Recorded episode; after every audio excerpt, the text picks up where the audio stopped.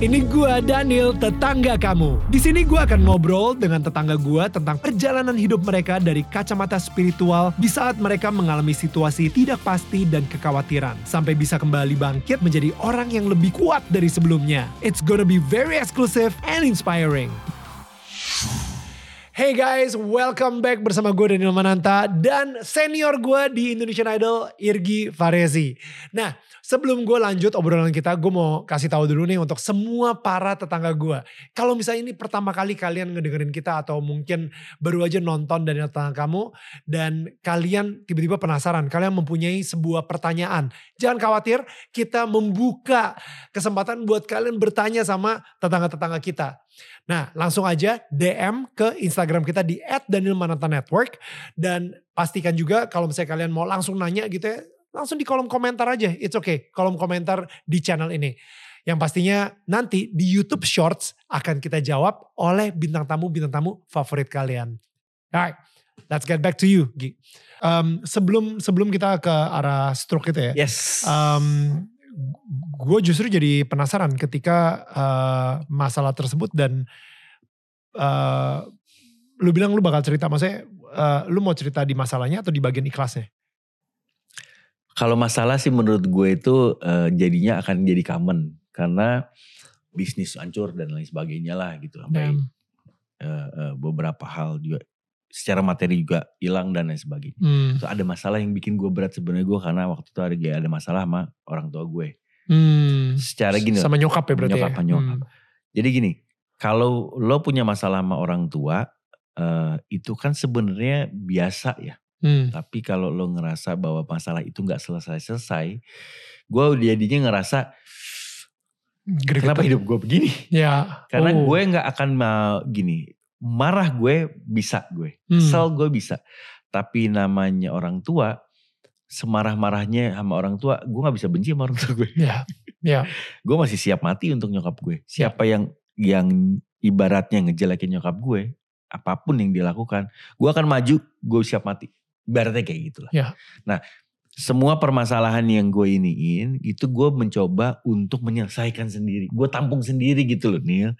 Terus terlalu dalam kali ya, terlalu Hmm. dalam. Terus udah gitu ya mungkin akhirnya ada impactnya. Dan pas bagian bisnis sendiri, em, lu bisnis saat itu apa ditipu atau gagal atau eh, harus tutup? Itu diceritain ke istri nggak masalah tersebut atau tahu, tahu? tahu gue Kadang-kadang kan kita sebagai suami tuh kayak no no no no no, istri nggak boleh tahu nih soal bagian ini nih Oh enggak, enggak, enggak, enggak. Dia tahu kok. Gue kalau itu sih dia terlibat, terlibat. Cuma Oke. kan hari itu juga lagi pandemi juga kan. Pandemi kita juga semua Hmm. puasa kan. Hmm. Jadi puasa kan. Jadi gue cuma berpikir apa nih yang harus gue lakukan gitu. Hmm. Dan gue kayak lo ngejalanin kayak gini gitu ya. Gue nggak punya daya ke arah sana lah. Karena Hmm. otak gue tuh udah Iya. mentok lah gitu. Iya. Terus lucunya, nah nyokap, gue kan bangunnya pagi. Hmm. Gue main game. Hmm. Pas sampai jam 8 pagi itu tuh Hmm. gue depan TV main game Ya. bini gue turun dari tangga kayak gitu terus Gila ini jadi kebangun jam 2 pagi, jam 3 pagi atau jam 4 pagi, akhirnya lo udah main game aja. nggak main game gue pasti jam melakukan 8. aktivitas karena gue gak bisa tidur lagi Iya. gue akhirnya dari bangun gue pastinya entah ke kamar mandi dan itu pasti gue harus ke, pasti gue ke bawah Hmm. entah gue bikin kopi dan lain sebagainya karena gue Hmm. udah gak bisa tidur lagi nih Ya, ya. jadi gue melakukan akti- aktivitas aja salah satunya gue ak- akhirnya Main main, game. game. gitu Ya.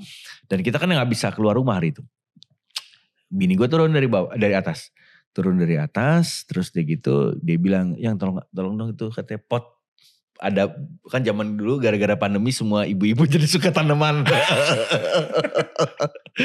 belilah pot belilah tanaman kayak gitu-gitu kan gue juga. Iya kan? Yang namanya pot plastik lah, pot Iya. eh, apa tanah liat dan lain Iya. sebagainya. Ini pot tanah liat, lumayan lah, eh, Iya. lebih gede daripada segini Ya, kan. lumayan berat lah gitu ya. Sebenarnya itu. Hmm. Tapi gue nggak expect itu berat Neil, karena Hmm. iya kita laki-laki, Iya. masa segitu kagak angkat. Begitu Iya. gue angkat, "Uh, kok berat banget Hmm. gitu kan. Kalau gue eh, apa namanya berusaha kalau ngangkat itu kayak orang nge-gym deh gitu.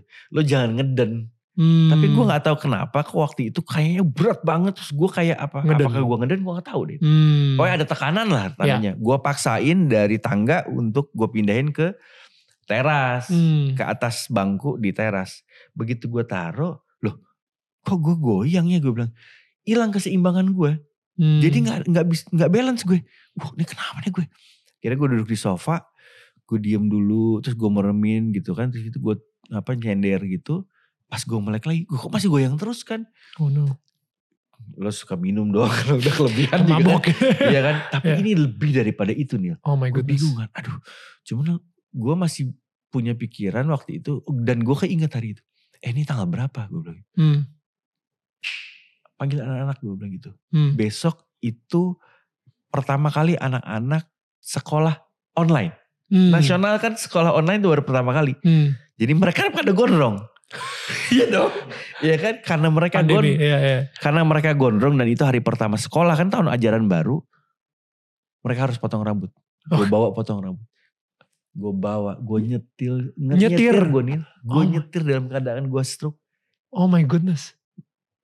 Kan gue gak pernah punya pengalaman stroke. Jadi kita gak pernah tahu dong. Gue gak pernah tahu nama bini gue. Lo, lo kenapa? Disangkanya gue cuman kena gangguan keseimbangan aja kan. Tapi karena gue inget anak gue besok hari pertama sekolah sementara rambutnya gondrong-gondrong banget. SMP, SMA itu semua pada gondrong-gondrong banget. Ya kali lo online tiba-tiba gondrong. Bangun semuanya gue bilang gitu. Ayo ikut ayah potong rambut. Gue nyetir mobil dia Hmm. Anak gue yang pertama di sini ya, yang lain di belakang.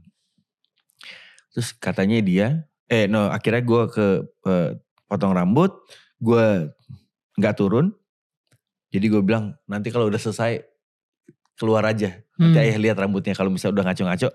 Baru gue turun gue bilang gitu kan. Dan ternyata benar ada yang salah-salah motongnya. Baru gue turun tapi dengan bersusah payah. Tapi di mobil gue tiduran gue. Berusaha maksud gue Supaya hilang lah si pusing ini atau uh, kayak vertigo lah ya. ya, vertigo lah kayak Iya. gitu. Terus gue udah masuk lagi ke mobil, terus kita pulang, itu jalan, gue ternyata katanya jalannya gini nih, zigzag. Di mobil. Gue bawa mobil, Iya maksudnya mobilnya ya. mobilnya Gue gini-gini. pikir pas lu lagi jalan ke barbershop Oh, enggak, atau iya. Ya itu juga gue goyang kan. Aha. Tapi mobil itu katanya jalannya agak sedikit oleng, terus udah gitu kecepatannya sekitar 20 km per jam kan katanya. Udah kan, nyampe lah akhirnya alhamdulillah nyampe ke rumah. Pokoknya gue berusaha, aduh kalau kejadi terjadi apa-apa nih jangan sampai deh karena Anak-anak resikonya lo. kan anak gue Iya. gitu kan. Nyampe lah gue ke rumah, gue bilang sama bini gue kok hilang-hilang ya gue bilang gitu. Hmm. Gue naik ke atas, terus gitu gue langsung rebahan tuh di lantai. Hmm. Kan gak bisa ke dokter nih, udah pandemi. Pandemi. Masuklah halo dok. Oh iya.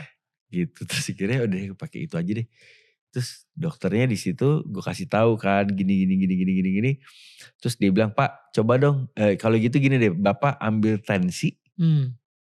kita cek tensinya Hmm. iya udah gue bilang bini gue katanya dokter suruh tensi Cek tensi. Eh, Hmm. cek tensi kan gue punya alat tensi Hmm. pas mau dicek baterainya habis bos Kesel ada banget. aja Kesel banget. gue bilang ada aja di Udah kayak sinetron banget. Gue bilang masalahnya ada aja gue aduh Abis itu kayak baterai habis bersambung. Iya.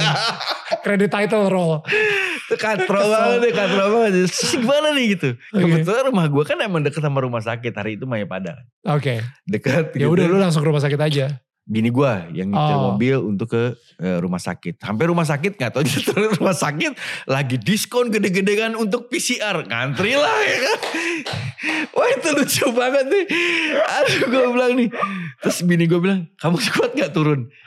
"Eh, harus ini sih gue bilang. Udah mulai di situ gue bilang gue kayaknya gak kuat.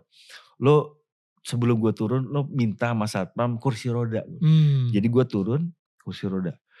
Dia bilang gini, kamu gak usah lama-lama ya. Kita ke sini hanya untuk tensi, dia bilang gitu. Hmm, cek tensi aja. Cek tensi doang. Akhirnya itu lo didorong aja sama gitu. Dan oke, dia cari parkir dan lain sebagainya. Udah nih, gue masuk. Akhirnya tapi gue emang gue ditidurin di tempat tidur. Untuk eh, ruang apa sih, IGD. Ya. IGD. Terus udah gitu, Hmm. hmm, akhirnya eh, bini gue nyampe. Udah belum? Katanya, tensinya berapa? Tinggi men. tinggi kan? Ya. Iya tinggi. Ini setelah lima hari nggak minum obat itu ya. Oh iya iya iya iya. Jadi Enggak kan memang waktu pas pas akhir. Jadi belum itu belum belum ketahuan loh. Kita Hmm. kenapa Ya, ya. gua kenapa tuh belum ketahuan nih. Nah, terus udah gitu akhirnya pulang lagi ke rumah. Mau pulang ke rumah, ya, pulang dari rumah sakit karena itu macet, Hmm. dia nggak mau dia ikutan ngantri karena parkirnya itu di sisi sebelah sini. Right. Dia bilang, kamu kuat nggak kalau jalan? Asal dipegangin, gue bilang gitu. Hmm. Coba aja deh gitu. Ya elah, deket banget Nil. Hmm. Begitu nyampe ke mobil, Dari lobi ke parkiran deket banget dari ya? lobi ke parkiran tuh deket banget. Begitu gue tutup pintu, jackpot gue. Wah, Oh, gue gak kuat tuh. Untung bini gue udah feeling dia bawain apa namanya plastik. Hmm. Jadi jackpot gue tuh Hmm. apa namanya keluar semua. Udah gue tiduran, gue ke rumah. Dia nelpon ke eh, ngasih tahu ke abang gue karena nggak Hmm. akan kita waktu itu eh, bini gue waktu itu nggak mau ngasih tahu ke nyokap gue dulu karena Hmm. yang masih ada tuh nyokap gue kan bokap gue udah gak ada akhirnya bilang ke abang gue terus abang gue akhirnya eh, bilang dia suruh ikut sama gue ke Pertamina jam 5 sore gue dicek ke eh, dibawa ke Pertamina bini gue nyusul di situlah gue ngedengerin si dokter ngomong iya bu ini bapak katanya gejala stroke Terus gue yang diem ya.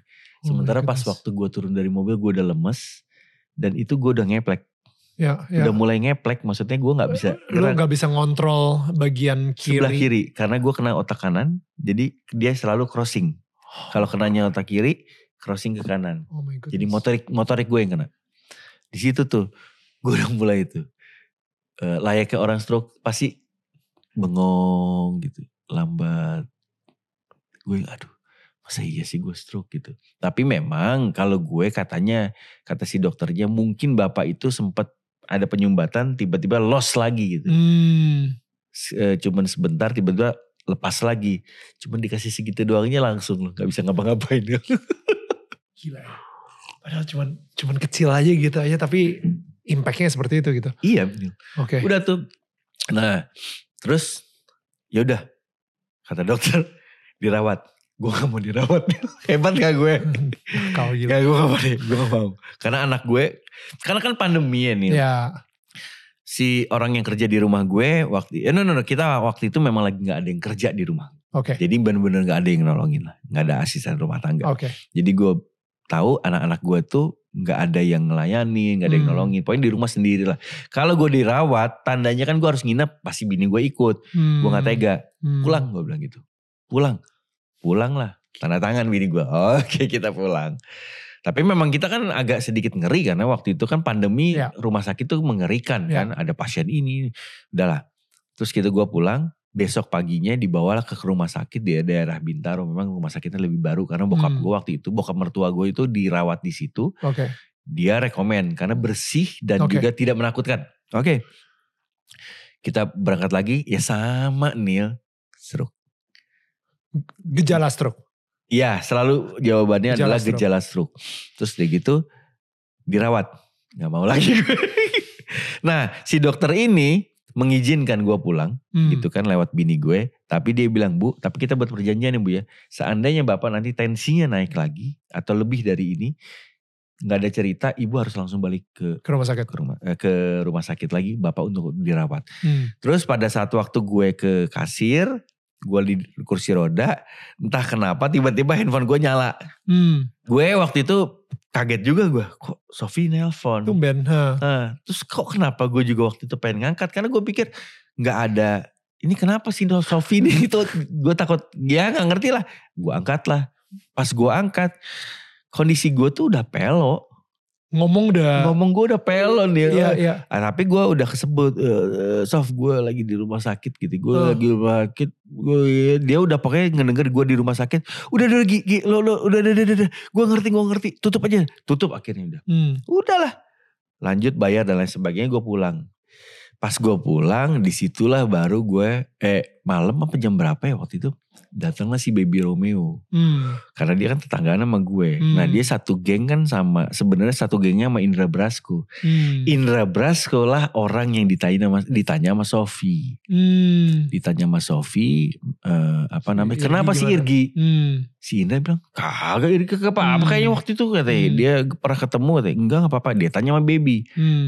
nggak apa nggak tahu gue nggak ada kedengar kabar apa apa nah begitu dia si baby sama Meisha datang dia ngelihat kondisi gue dan dengar dari bini gue dia bilang lo terlalu ya berdua ya nggak ngasih tahu kita gitu kan Wow. nah di situ memang kita udah memutuskan hari itu udah jangan kasih tahu siapa-siapa dulu kondisi Hmm. kita lagi pada begini nih Hmm. mulai introvertnya banget di situ gue Ya, ya. psikis gue yang kena Ya. Tapi memang gue juga nggak mau apa nyusahin orang lain lain lah Hmm. gitu. Oke Gi, gini Gi. Pokoknya kalau lo harus ke rumah sakit, lo telepon gue jam berapapun.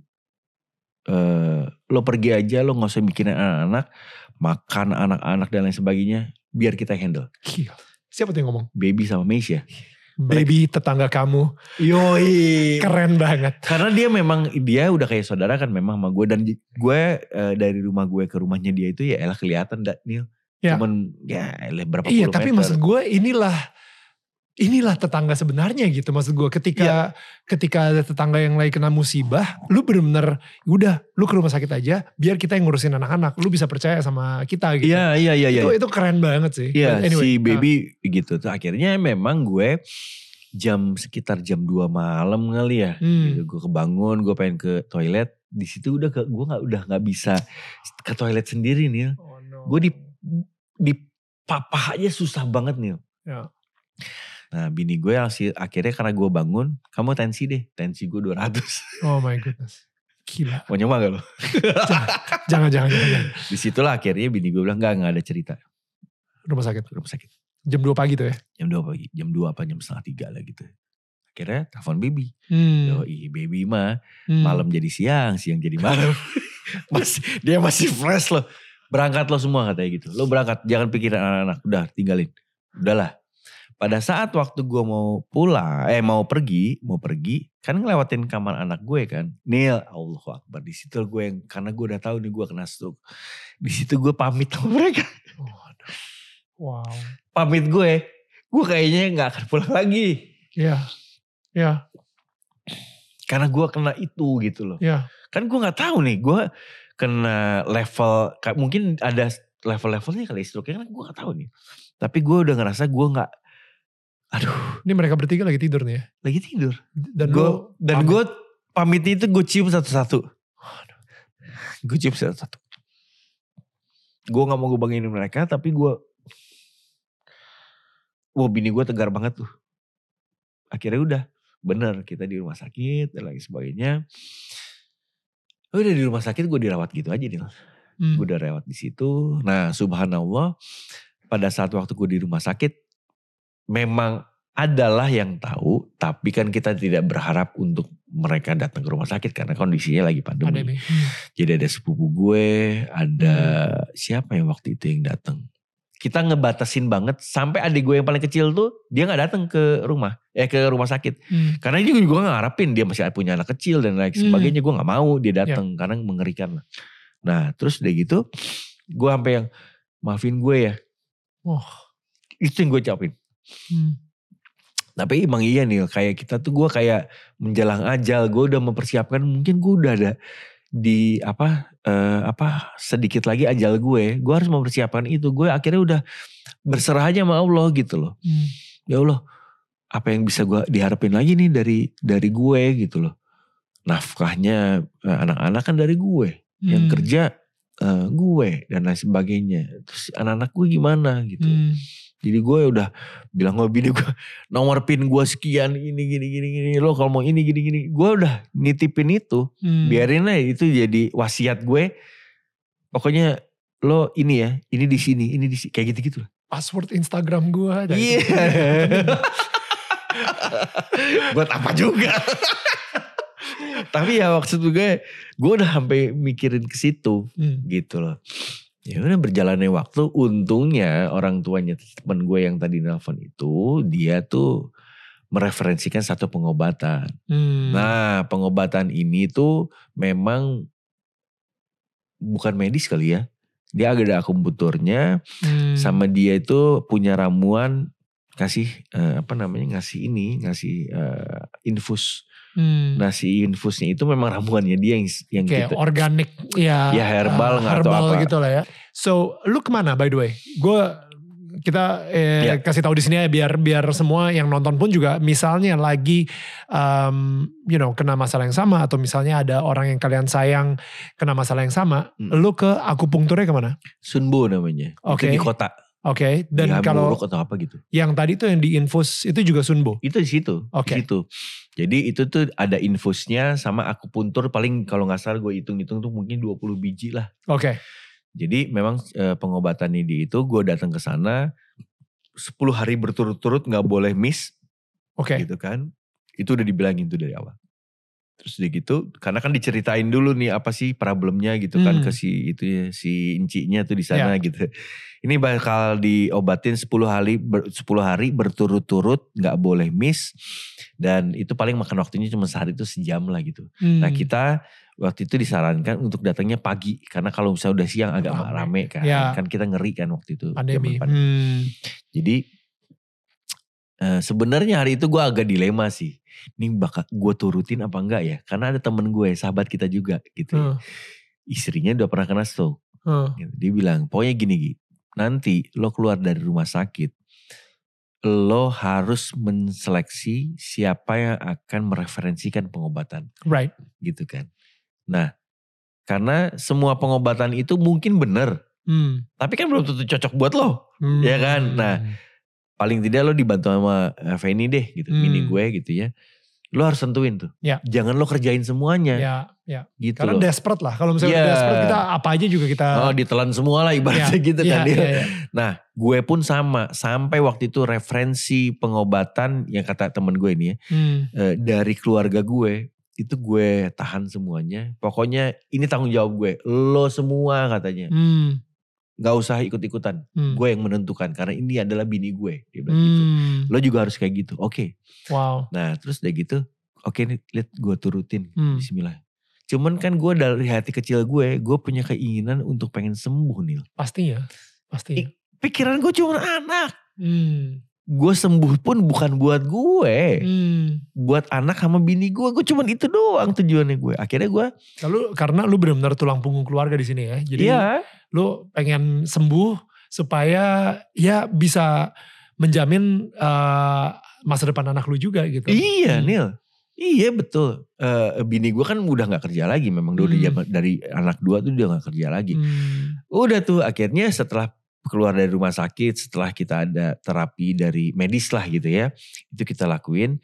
Cuman belum ada progres honestly ya. Gue ngerasa belum ada progres. Hmm. Walaupun gak tahu gue dengan maksain "Eh, tangan gue ini nih. Lo bayangin Nil. Lo gak bisa merintahin bagian badan lo, organ badan lo untuk ngegerakin tangan gitu ya. Barulah setelah gue tiga hari di rumah, pergilah gue ke Sunbo itu. Oke. Oke, bentar-bentar. Jadi lu ke rumah sakit. Lu pas di rumah sakit, Empat hari gue di rumah sakit. empat hari di rumah sakit dan Yep. itu udah kehilangan kontrol di sebelah kiri. Ya motorik gue pokoknya Motorik di sebelah kiri. berfungsi. Um, dan habis itu tiga hari kemudian direkomendasiin untuk pergi ke kota Sunbo itu. akupunktur untuk Yes. di Sunbo itu. Iya, gitu. kita Oke, janjian. dan itu benar-benar masih belum bisa gerak tuh ya. Dan nggak harus bisa. 10 hari tuh di di kota tersebut di akupunktur tersebut. Iya pokoknya udah dibilangin dari awal kayak gitu Oke. ya. Nah terus deh gitu. Gue lupa tuh siapa yang masih punya video gue ngeplek. Oh, Gak tahu nyok bini gue ada kayak Nah terus deh gitu. Ini yang eh, dahsyatnya tuh. Pada saat waktu gue dibawa pertama kali ke Sunbo. Iya. Kita janjian itu udah dikasih tahu Gi nanti. Kan kita berangkatnya sama bokap ya. Karena yang kenal sama si si Suhunya ini. suhunya ini bokap bokap nih katanya gitu. Yes. Oh oke oke. Ya. Jadi kalau gitu dari rumah, gua ke rumah lo. Nah dari rumahnya dia kita baru berangkat ke kota. Jadi Hmm, sebelum jam 9 gua udah harus di rumah eh, teman gue itu. hmm, Nah cuman kan sebelum itu kan gue memang bangun pagi Nil. hmm. Untuk sholat. Nil gue ibadah tuh juga waktu sebelum-sebelumnya juga gak begitu bagus lah. Walaupun gue udah pernah pergi ke sana lah gitu ya. Hmm. Tapi maksud gue eh, ibadah gue juga gue ngerasa masih kurang lah. Di situlah gue baru sadar. Lo pada saat waktu, pada saat waktu eh, sehat pergunakan aja waktu lo sebaik-baiknya karena di situ kan saatnya lo untuk eh, bisa ibadah dengan benar ya. Ya. Nah saat itu gue nggak bisa apa-apa. Ya gue cuman bisa minta sama yang di atas kan. Lewat apa? Lewat sholat gue. Lewat doa. Hmm. Ya Allah Nil yang namanya gue pengen sholat. Susahnya setengah mati. Susah banget Nil. Jangankan gue untuk sholat ke sajadah gue ya. Hmm. Gue untuk ngebalikin badan gini Nil. Hmm. Di tempat tidur. Wah keringetan gue. Gila. Gila. Asal lo tahu ya. Ternyata lo cuma dikasih setengah aja nih.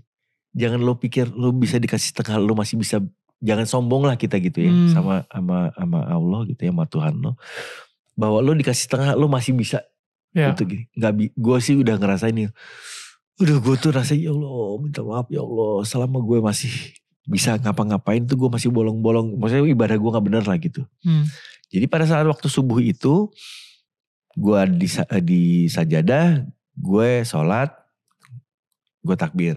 Dan gue masih inget banget pada saat waktu takbir itu kan tangan gue udah ngeplek. Jadi Allah Akbar. Ya. gue tarik lah ini kan Hmm. sedekap gini. Udah gue sholat dan lain sebagainya. Terus singkat cerita sampailah gue ke rumah temen gue. Kita berangkatlah ke si pengobatan itu. Pas pengobatan itu di hari pertama itu gue di infus gue di akupuntur pulang dari situ itu jam 10 Hmm. Terus karena itu hari Jumat gue mampir dulu ke rumah temen gue itu Hmm. nah sampai siang udah gitu Jumatan Jumatan bareng. Hmm. gue bilang sama bokapnya temen gue om saya ikut eh, Jumatan. nebeng jumatan ya karena kan dia juga rame-rame kan sama Hmm. anaknya ada satpamnya dan lain sebagainya oke Ki dia nyuruh satpamnya bawain bangku dan lain sebagainya sholatlah gue di situlah keajaiban itu datang pada saat waktu gue setelah khotbah dan lain sebagainya tiba-tiba waktunya sholat Allahu Akbar. Gue ikutin. Allah ngangkat nih Masya Allah nih itu ah, gue selalu walaupun gue ngulang-ngulang gue pasti akan merinding. Nil itu ngangkat gue yang Allahu Akbar. Gue sampai langsung gue ulang lagi takbirnya karena gue udah gak khusuk kan jadinya. Hah, kok ngangkat? Waduh. Akhirnya barulah gue sholat. Pulang gue dari situ gue ngomong sama si om, eh, bokapnya temen gue om tadi ngangkat. Tangan kiri ngangkat. Emang kenapa lagi kan subuh gak ngangkat. Iya. bener kamu katanya. Demi Allah om. Gue bilang Hmm. gitu masa saya bohong untuk masalah kayak gitu? Oke Gi kamu semangat. Jangan pernah kamu apa namanya besok ke sana lagi. Jadi 10 hari ini kamu selesain semuanya. Hmm. ya udah akhirnya gue semangat tuh mulai dari situ. Jadi gue gue pokoknya eh, apa berobat terus bangun pagi terus untuk berobat ke sana. Hmm. alhamdulillahnya di hari ketiga gue lagi mau ber- setelah pulang gue dari sana nah Mona Ratuliu bawain gue ke rumah gue itu dokter akupuntur ini mah Hmm. full akupuntur Hmm. Hmm. dokter Evi namanya. Nah, si dokter ini karena gue nggak ada di rumah, mampirlah ke rumah Meisha Hmm. karena mereka juga saling kenal. Terus di gitu, gue nggak langsung pulang, gue turun dari mobil dengan diseret tangan kaki gue, masih menyeret kaki gue, Hmm. datang. Ya udahlah, gue bilang di sini aja deh, di itunya, di meja makan, udah gitu terus teman-teman yang lain pada nongkrong di teras. Nah, gue berdua sama si dokter Evi ini di akupuntur gue. Nah ini akupuntur banyak banget nih, Bukan, bukan cuma 20 banget. di sini ya. Ini dari mulai gitu, kepala, muka sampai ke semuanya ini banyak Hmm. banget lah gitu. Duduk gue dan kalau nggak salah gue nggak pakai baju di situ, nggak Hmm. pakai baju dan lain sebagainya. Coba Gi, set- masih dalam keadaan nempel semuanya. Coba kamu jalan muterin meja makan. Hmm. Waduh, nangis gue nih. Kok gue ngerasa gue punya ini ya, ada progres lah gitu. Maksudnya kok gue punya ngerasa punya Udah gak nyeret lagi.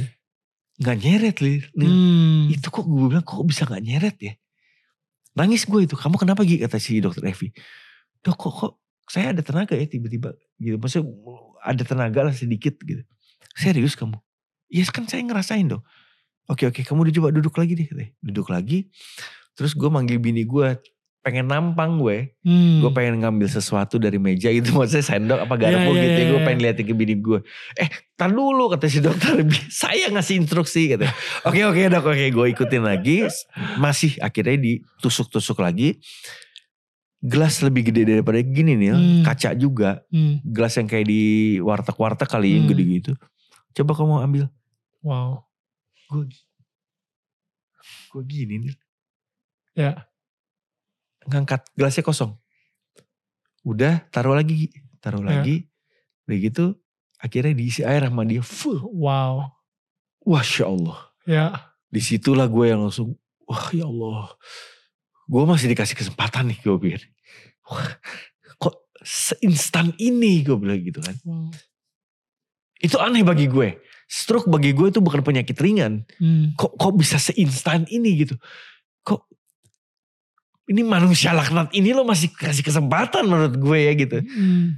Ya Allah terima kasih ya Allah ya. Akhirnya gue mulai dari situ gue semangat tuh untuk berobat. Mau sama dokter Evi mau apa. Dari situ setiap yang referensi eh, buat nyembuhin walaupun sakit gue berani nih. Si dokter Evi itu masukin jarum ke badan gue tuh segini nih. Oh my god. Sikat dok, sikat. Karena gue ngerasa gue eh, apa namanya, ya itu gue ngeliat mujizat itu gitu loh. Ya, ya, ya. Aneh bagi gue tuh aku puntur tuh aneh menurut gue Hmm, pengobatan hmm. aneh. Hmm. Di situlah akhirnya gue semangat semangat semangat. Kurang lebih satu setengah bulan lah gue bisa akhirnya gue bisa naik sepeda nih. Satu setengah bulan. What? Dari dari stroke masuk rumah sakit sampai naik sepeda lagi, Kurang lebih satu setengah bulan sampai dua bulan. gue gue terinspired banget sih. Ketika tadi lo ngomong kayak ketika kita lagi normal, doa sama Tuhan aja, lakuin. itu kayaknya kita anggap ya ya udahlah ya. Apalagi duit kita lagi banyak nih. Abis ini lo ada kerjaan lagi gitu kan. Ya kayaknya Ya rezeki gitu ya. aja. Udah. Formalitas aja lah. Yoi. Tapi di saat ketika hal kecil banget ketika lu pengen mengangkat tangan untuk menyembah Tuhan lagi dan itu tangan lu benar-benar keangkat itu kayak wow. Iya. Wow. Ya di situ gue sadar. Kita mem- memang jadi manusia ini kadang-kadang memang suka sombong sama diri sendiri, sombong sama orang lain. Bahkan kita tanpa sadar sombong sama yang di atas yang nyiptain kita. Hmm. Bagi gue, gue melakukan kesombongan itu dengan tidak, kadang-kadang gue skip eh, sholat kayak gitu. Hmm. Ibadah lah. Hmm. Ibadah kan sebenarnya cuma lo bersyukur doang, makasih doang sebenarnya kali ya. Gitu. Walaupun isinya juga lo bisa memohon dan lain sebagainya. Iya. Tapi pada saat lo, nih gue kasih lo setengah.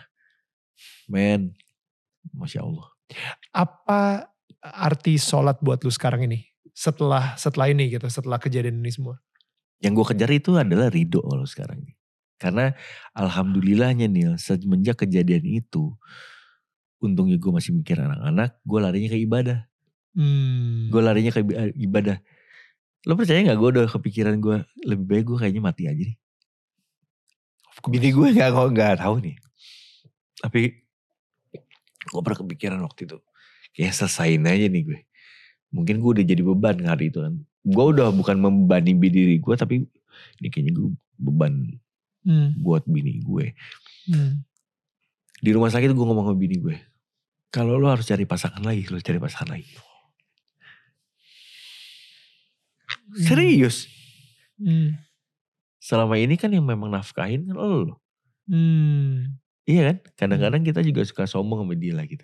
Hmm. Kan gue yang capek gini gitu. Hmm. Ya ibaratnya lah gitu. Hmm, Tapi hmm. gue waktu itu akhirnya ya udah. Lo kalau mau cari pasangan lagi, Bismillah gue bilang gitu. Daripada lo gak bahagia. Bini gue bilang apaan sih lo? Enggak, tapi gini sih Gi. Maksud gue, lu udah bilang selamat tinggal kepada ketiga anak lu. Hmm. Lu kasih mereka ciuman Hmm. ketika lu uh, mau ke rumah sakit. Lu sampai udah bilang sama istri lu, uh, kalau misalnya mau cari pasangan lagi nanti kalau gue udah gak ada silahkan. Itu sebenarnya lu kayak udah mati sih saat itu.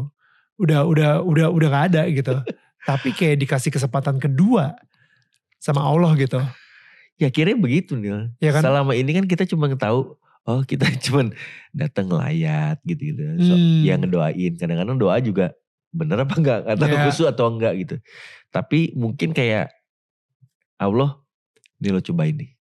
Cuman di sebelahnya dari mati aja doang nih. Mungkin gitu ya bagi bagi gue tuh. Nih gue kasih lo di pinggir dulu deh. Lo gak gue kasih mati tapi lo gue kasih di pinggir. Itu yang gue rasain kemarin. Bagi gue ya. Bener gak sih? Pastilah. Dan ketika lu mendapatkan kesempatan kedua ini, lu bilang barusan, udah gue hari ini hidup hanya untuk mencari ridho.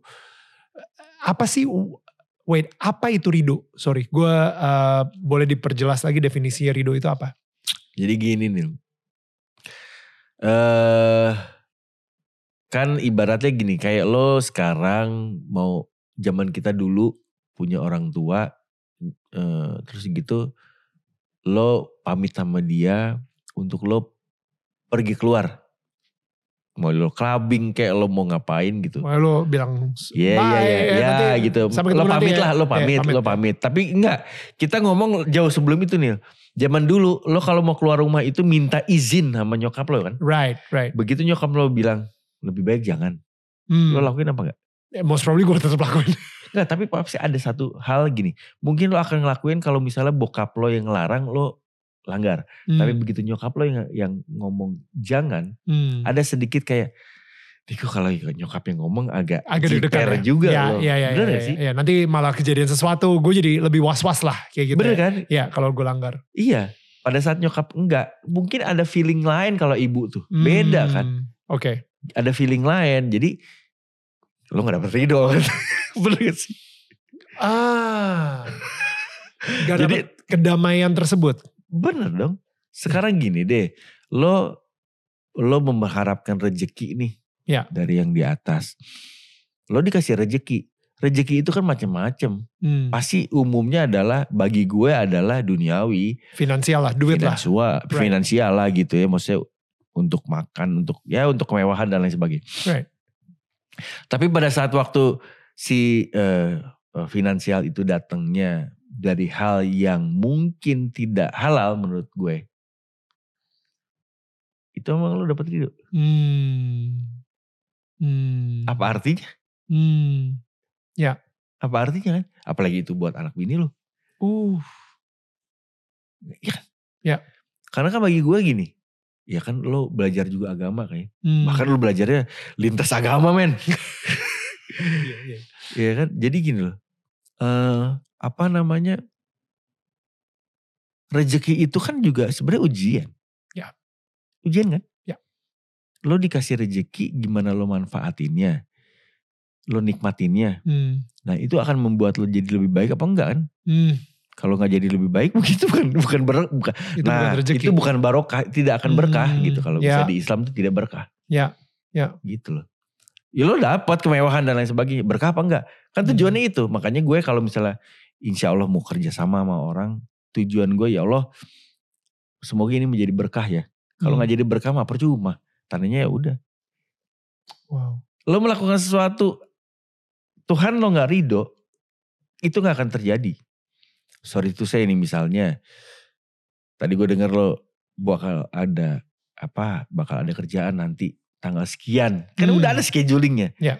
kalau Tuhan lo nggak ridho itu bakal ada badai bakal ada kecelakaan Hmm. atau yang acara nggak jadi dan sebagainya menurut gue gitu Hmm. lah yang nyiptain kita semua dia Ya, ya. setuju apa gak sih Setuju. ini banget. pendapat gue nih ini pendapat gue Gue Karena ngerasanya. gue ngerasa waktu pas gue dapat itu dari Ustadz seperti itu menurut Ya, gue. ya, setuju, setuju, setuju. Dan maksud gue gini, apa gunanya kita mendapatkan semua yang ada di dunia ini, tapi kita kehilangan diri kita.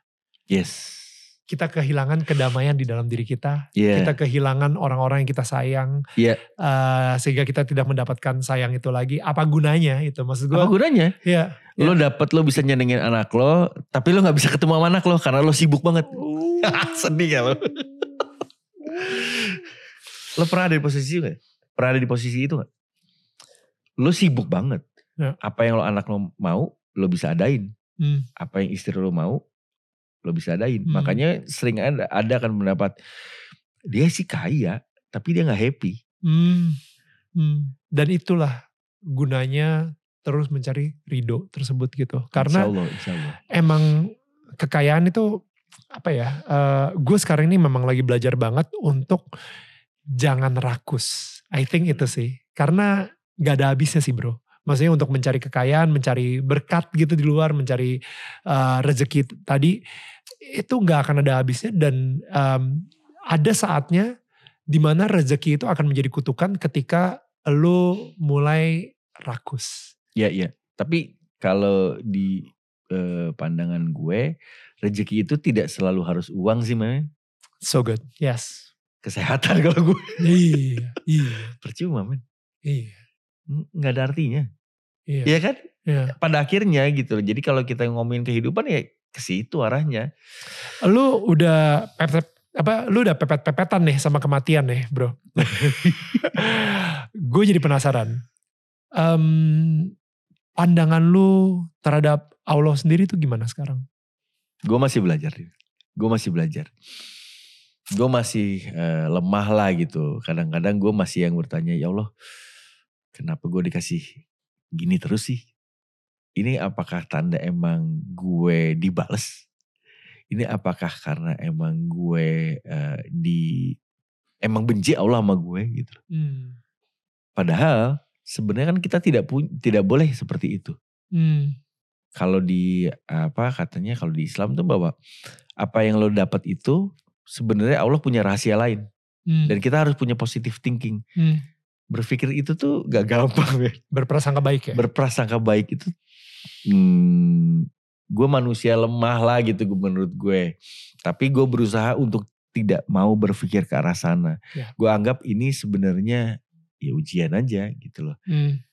Uh, semua ada kaitannya sebenarnya ujian, ridho dan lain sebagainya. Kalau misalnya gue tidak bisa mencapai uh, tempat lo ini hari ini, mungkin gue tidak akan terlalu kecewa karena gue akan kembalikan Allah nggak ridho. Hmm. Paling gue akan bicara jujur sama lo, Nil, gue terjadi sesuatu gitu walau ya. Tadi kan gue ngomong sama lo, Nil, ya. gue ini agak sedikit telat. Hmm. Hmm. Karena di GPS gue. Enggak, tapi maksud gue um, dan itulah arti ikhlas sebenarnya ya. Exactly. Right? Ya. Yeah. Dengan mencari ridho tersebut akhirnya lu mengerti soal ikhlas gitu benar-benar semua itu dari rencana Tuhan banget gitu. Iya.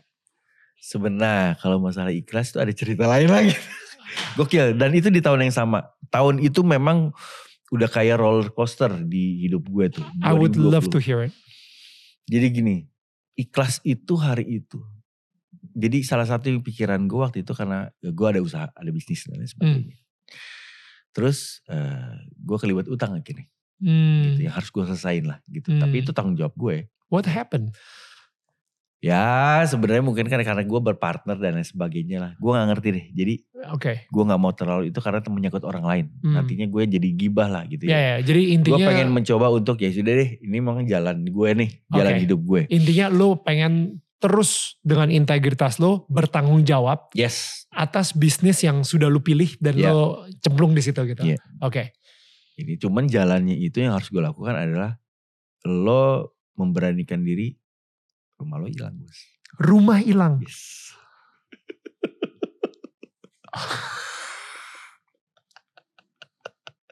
Serius gak? Jadi ini hasil jeripaya gue dulu sebelum nikah.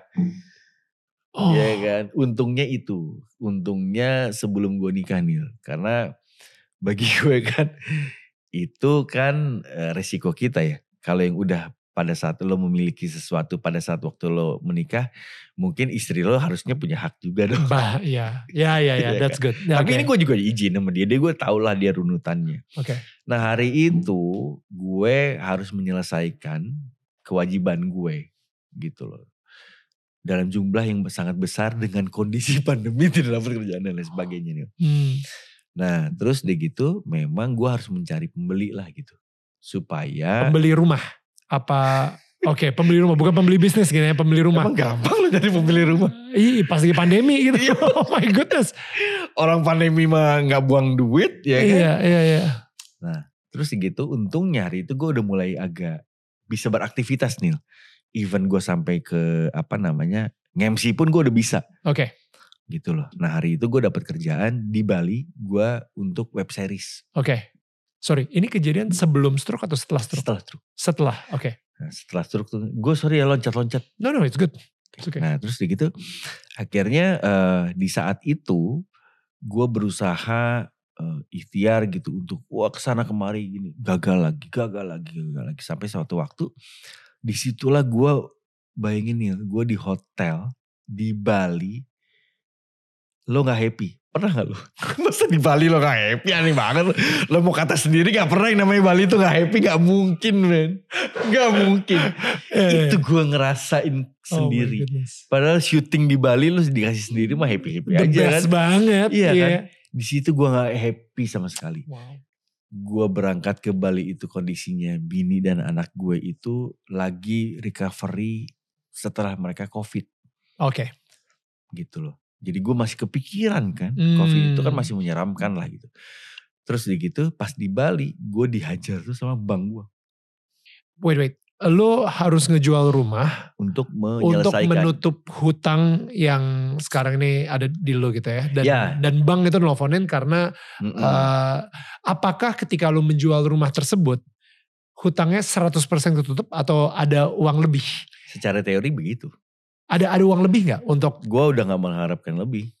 benar-benar kayak misalnya hutangnya X, Mm-mm. rumah lu akan kejual di X. Ya. Nggak ada X kalau plus lo Y. kalau lo naruh eh, apa aset lo itu di bank, lo harus punya aset yang bernilai di atas dari Oh, nilai iya. itu. Betul betul betul. Iya kan? Betul betul. Jadi logikanya adalah eh, kalau lo jual secara normal, lo punya kelebihan. Iya. Karena memang yang gue lakukan seperti itu. Maksudnya yang gue Hmm. pakai tuh nggak di atas itu. Jadi akhirnya ada eh, penawaran.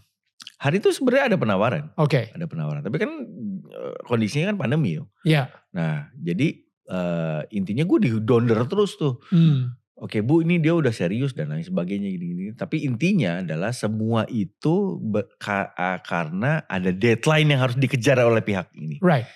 Oke. Jadi kan kayak ayam sama telur nih mana duluan nih gini Hmm. gini gini gini gini dan gua kita harus menunggu semuanya menunggu serba menunggu lah gitu Hmm, kondisinya. Itu gak enak banget.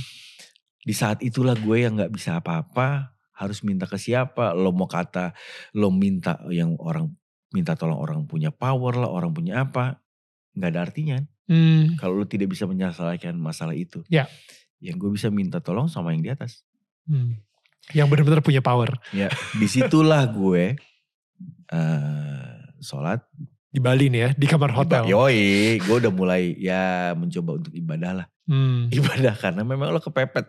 Selalu pada saat waktu lo kepepet, gue berusaha normal lah. Maksud gue kalau lo kepepet, bener tuh kata ustadz-ustadz.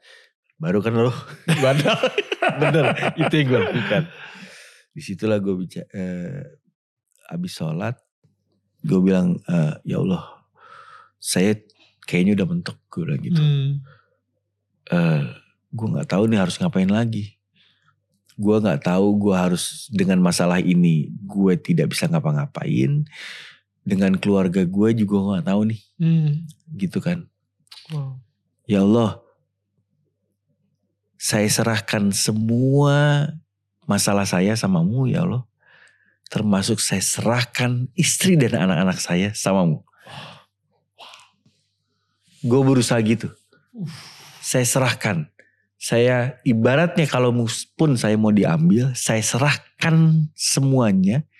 Ini saya titipkan kepadamu ya Allah. Hmm. Saya ikhlas, gue bilang gitu Hmm. saya ikhlas ambil saya nggak ada masalah. Di situ yang gue karena gue udah gak punya daya Nil. Ya. Tet, udah. Selesai sholat. Asar. Hmm. belum juga maghrib belum belum lah. Si bang ini nelfon bos. Si bangnya nelfon. pak di approve ya? Di situ gue. Hah? Emang ini ya namanya ikhlas. Di situ gue. Apa akhirnya gue tarik mundur kan? Hmm. Mungkin selama ini termasuk gue sakit itu gue tidak ikhlas. Karena lo tidak ikhlas dengan keadaan lo. Lo pikirin terus kan. Hmm. Lo pikirin dulu, ya lo pikirin pengen keluar dari masalah itu gini. Padahal sesimpel adalah, ya Allah saya serahkan deh semua masalah. Terserah deh mau diapain. Hmm. Terserah deh mau jadi gimana. Lepas aja gitu, percayain aja gitu. Ya. Akhirnya gue tarik mundur ke belakang. Oh mungkin ini yang namanya ikhlas. Susah ya, emang susah nih. Susah. Apalagi berbau, berbau duniawi ya. Yang lo udah punya dengan keringet lo nih baju atau apa misalnya gitu. Lo lepas, ikhlas lo. Hmm. Sesimpel itu aja lo belum tentu ikhlas. Hmm. Tapi ini nih, saya serahkan semua yang saya punya ini atau semua kehidupan saya ini untuk ya Allah. Karena gue udah udah gue udah gak kuat lagi nih Ya. Daripada gue kena stroke lagi lah kali. Waktu Hmm. kemarin tuh mikirnya kan gitu kan. Ya Allah udah saya, udah deh saya ikhlas aja deh. Gue udah diem aja di dalam hotel Bali. Terus, eh telepon. Wow. Mending malam apa gitu. Asar. Gila. Itu gue yang, ah, itu aneh tuh, itu, itu aneh tuh. Jadi pas waktu uh, ada ada teman gue kan, sahabat gue lah gitu, udah kayak saudara juga. Selesai kan, masalahnya selesai. Dia nanya gimana caranya Gi? Wow. Gue cuma ngomong, walau alam Habib. Habib gue manggil Habib. Hmm. Itu kayaknya tangan Allah. Hmm. Kok kamu bisa jual rumah itu? Gak tahu Bib, gak bisa ngejelasin Bib. Hmm. Gak bisa ngejelasin. Tangan Allah kali. Gue bilang gak tahu deh, gue masih dibantu. Anehnya gue tuh itu nih gue kok bejat kan gue berarti ya. Hmm. Kita banyak kurangnya lah gitu loh. Hmm. Gue ngerasa hmm. gue banyak kurangnya. Kok ya Allah masih ngeliat juga gitu loh. Iya gak sih? Karena karena karena berserah tadi kayaknya ya. Karena ikhlas Walau tadi ya. Walau alam. Hmm. Gue juga ya percaya itu juga. Temen gue bilang kamu orang baik Gi. Gue gak, gak berpikir ke arah sana. Hmm. Tapi mungkin ya Allah e, mikirnya lo rela kali semua yang lo hmm. usahakan selama ini lo lepasin aja kali gitu. Hmm. Ikhlasin aja deh. Dalam keadaan lo tidak terlalu beribadah ya. Hmm. Kan hmm. lo ngomong kayak gitu seakan-akan kayak lo udah uh, apa namanya udah udah tobat banget lah ibarat hmm. tidak maksudnya udah Padahal orang belum yang 100% juga. Belum 100%. Hmm. gue jadi kepikiran sih. Dan ini ini menarik banget. Karena tadi pagi gue baru aja nonton khotbah soal ini. It's crazy. Um, pertama yang lu bilang tadi make sense banget karena kadang-kadang kita sebagai manusia ya hal terakhir yang bisa kita lakukan adalah berdoa kenapa itu bukan menjadi hal pertama yang kita lakuin sebelum melakukan apa-apa gitu. Iya gak sih? Kayak ketika semua cara yang kita udah lakuin tuh semuanya gagal dan kita udah gak bisa bergantung lagi sama siapa-siapa lagi. Kenapa akhirnya kita baru berdoanya di situ gitu? Kenapa bukan yeah. sebelumnya kita udah doa duluan gitu kan? Yeah. Jadi I don't know mungkin ini bagi seseorang yang lagi mau mulai sesuatu atau lu sekarang ini lagi di tengah-tengah uh, masalah yeah. gitu ya yes doa akan menjadi jawaban buat masa lalu. Tapi kenapa nggak doanya sebelum itu benar-benar udah menghancurkan lu banget dan udah mematahkan lu banget sampai lu udah nggak bisa ngapa-ngapain sampai akhirnya lu cuma tiduran di atas di atas lantai gitu ya sampai Tuhan gue udah benar-benar nggak bisa ngapa-ngapain lagi tolongin dong baru akhirnya oke okay, akhirnya Tuhan bilang gitu ya lu akhirnya minta juga sama gue. Ya udah bukannya dari awal.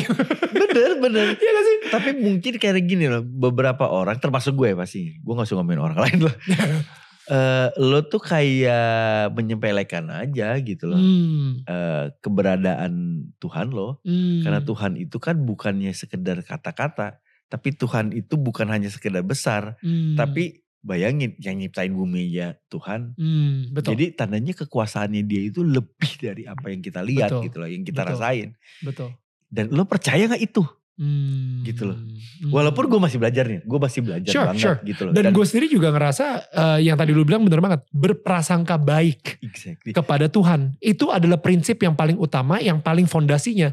Kalau misalnya lu ngerasa Tuhan itu mempunyai agenda buat lo, Tuhan dan sayangnya emang kita sendiri sudah banyak dikecewakan sama orang-orang di sekitar kita. Yeah. Dan uh, itu akhirnya bikin image Tuhan ini jangan-jangan dia juga semanipulatif orang-orang yang pernah mengecewakan gue. Misalnya seperti itu. Yeah. Padahal hal pertama, solusi yang paling pertama adalah lu harus, sorry bukan solusi, fondasi pertama adalah lu harus berprasangka baik dulu sama Tuhan.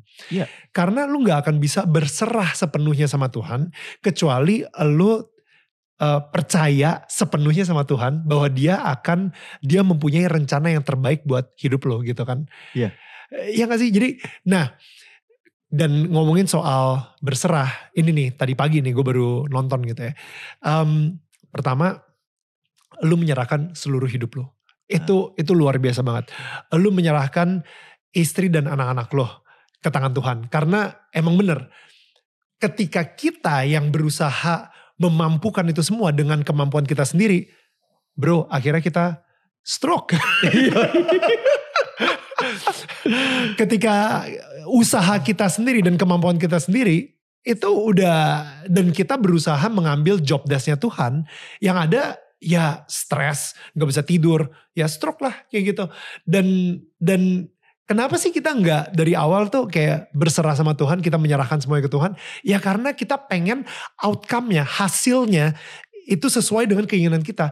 Takutnya kalau misalnya kita memberikan ini ke Tuhan, yang ada nih, wah jangan-jangan nanti outcome-nya nggak sesuai sama apa yang gue mau. Iya. Dan lu mikir kan Tuhan tuh jadi manipulatif lagi kan. Iya, iya. Berprasangka buruk lagi sama Tuhan gitu. Iya, Nah I think it's always good kalau misalnya kita mempunyai rasa kepercayaan itu sama Tuhan dan kita bisa berserah semuanya.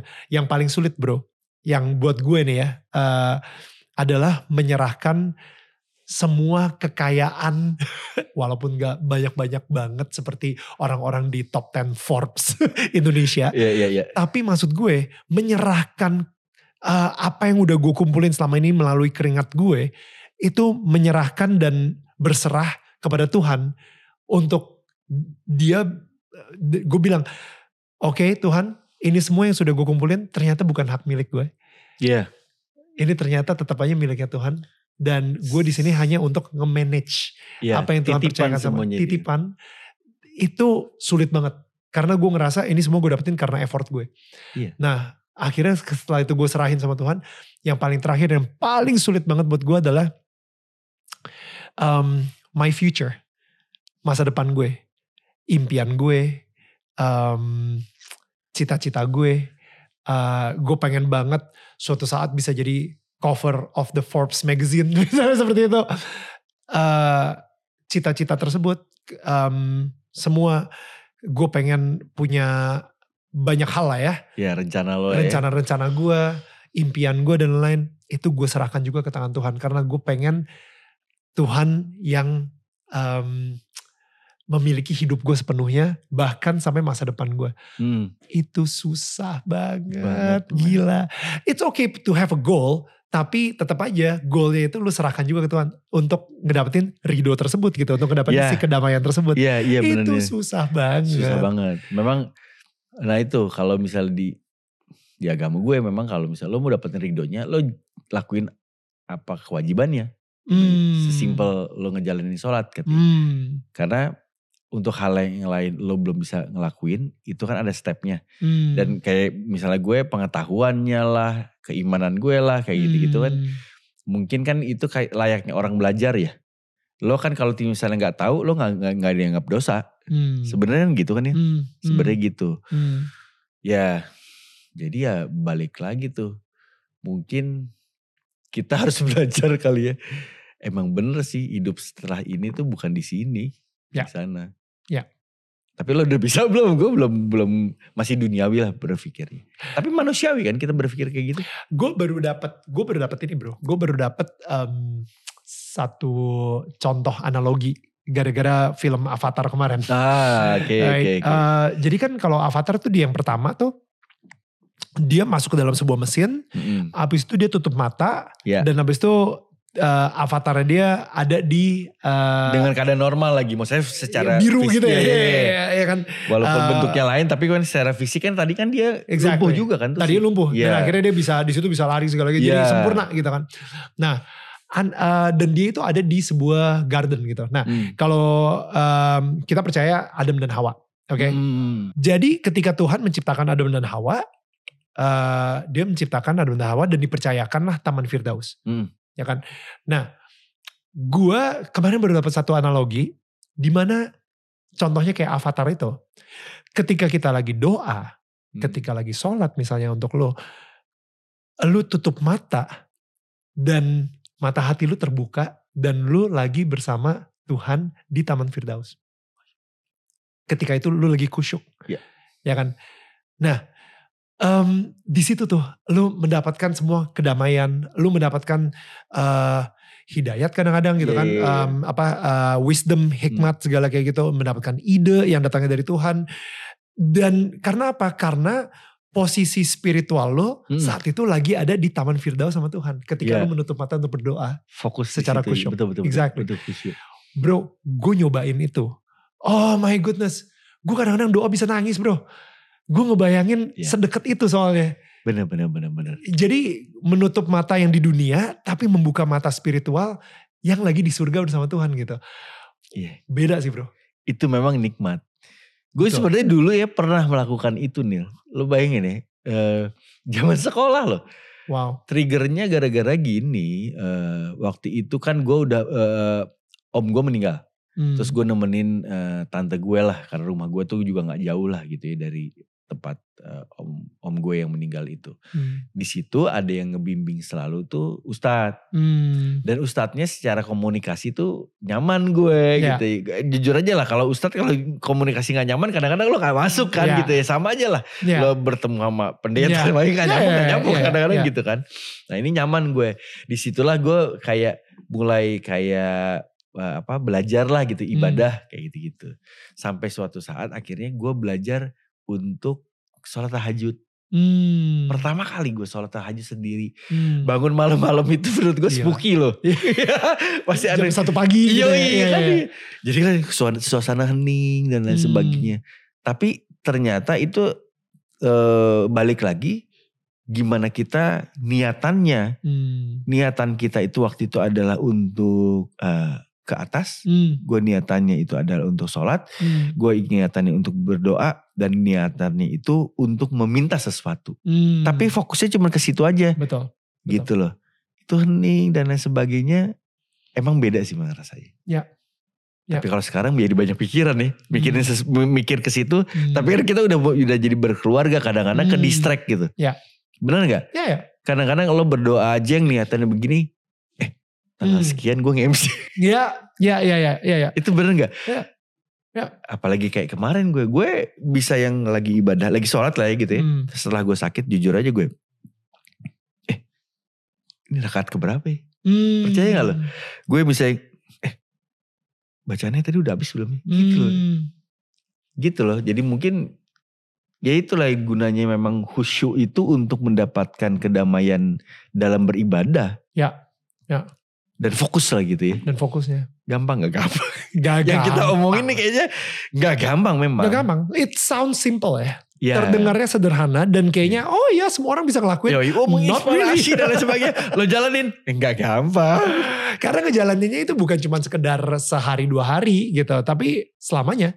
Iya, And- iya, iya, And I iya, think ya itu kan, maksudnya hubungan itu yang pengen dibangun sama Tuhan gitu, Iya. sang pencipta sama kita ciptaannya gitu. Dan gue ngerasa um, ini ini ya again ya, maksudnya um, gue seneng banget ngedengerin uh, cerita lu barusan, bro. Dan sama-sama. asli sih, gue gue masih masih uh, nempel banget, ngebekas banget. Gue gak bisa ngebayangin ketika lo sholat dan abis itu lo ngangkat tangan dua-duanya dan itu mukjizat terjadi ketika lo lagi jumatan itu Iya, iya itu aneh sih memang. Itu emang aneh. itu powerful, itu powerful. Itu hanya Tuhan yang bisa ngelakuin itu. Iya, iya, iya. Iya karena eh, itu terjadi sama fisik gue ya, sama motorik gue gitu. Iya. Gue secara fisik gue tidak berdaya, Ya. terus tiba-tiba akhirnya gue ngerasain ada, perubahan eh, eh, dalam waktu instan. Ya, Itu sih amazing. ya hanya Tuhan yang bisa ngelakuin itu. Thank you bro. Iya, iya. So, um, gue pengen ngasih lo uh, ini Apa? Iya, selalu nih ini merchandise kita ya uh, Oh, apa souvenir you so souvenir dari kita Tetangga saling menyangga. bukan, menyangka. menyangga. Iya. Yes, keren. kayak baby Romeo Baby Romeo, this is for you. Dari Daniel nih pastinya keren banget tuh.